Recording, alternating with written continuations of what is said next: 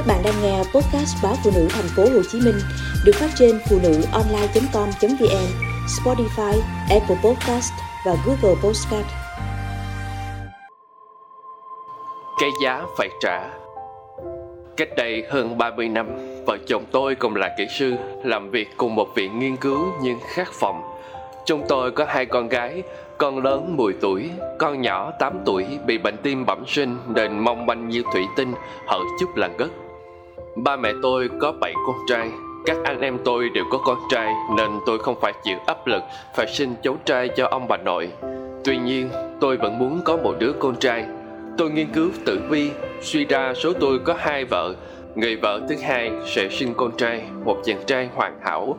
Trong hai sinh viên đến phòng tôi thực tập, tôi chấm một cô Vợ tôi khi nghe đồn đại đã viết thư cho cô sinh viên van xin buông tha gia đình chúng tôi. Thẳng thắn bà nói tất cả là do tôi nên cuối cùng cô ấy cũng có thai và tôi bị kỷ luật buộc thôi việc dù vợ tôi không hề thư kiện.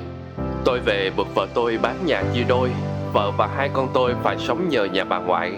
Ngày tôi ôm tiền bước ra khỏi nhà, con cái nhỏ của tôi hét lên gọi Ba ơi đừng đi rồi ngất xỉu. Tôi mua một căn nhà nhỏ, chính thức sống với cô sinh viên bằng một đám cưới nhỏ mà chỉ có gia đình cô ấy đến dự.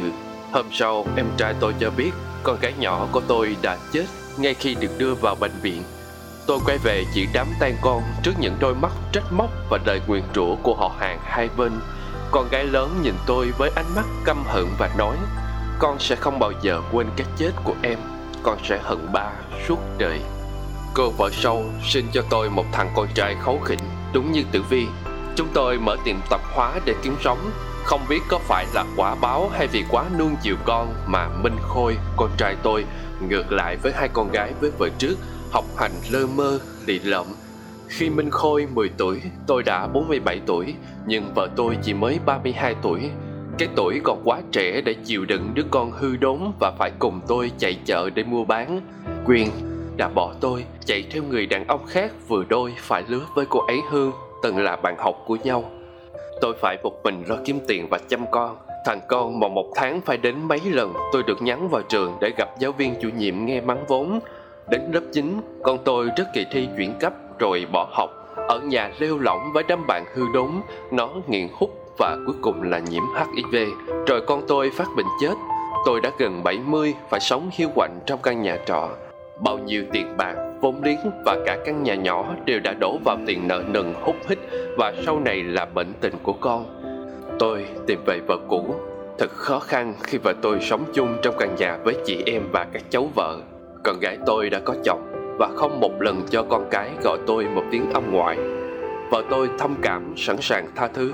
Bà ấy nói, giờ cả hai đều già, tính toán quá khứ làm gì?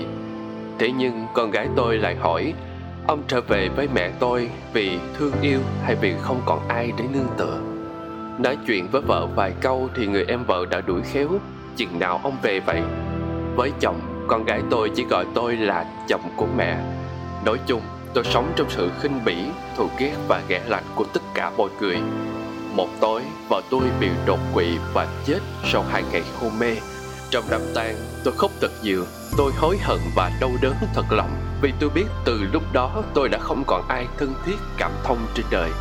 Trùng mặt con gái và hai đứa cháu ngoại tôi muốn gọi tiếng con tiếng cháu. Nhưng hai đứa cháu ngoại nhìn tôi ánh mắt xa lạ.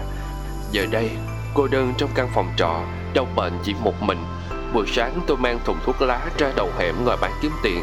Hôm nào bán được thì ăn cơm không thì ăn bánh mì ế thì ăn cháo với muối. Câu nói của con gái là sẽ không bao giờ tha thứ, Sẽ nhớ mãi cái chết của em nó như một cây đinh thép đóng chặt vào tường, Không bao giờ gỡ bỏ được.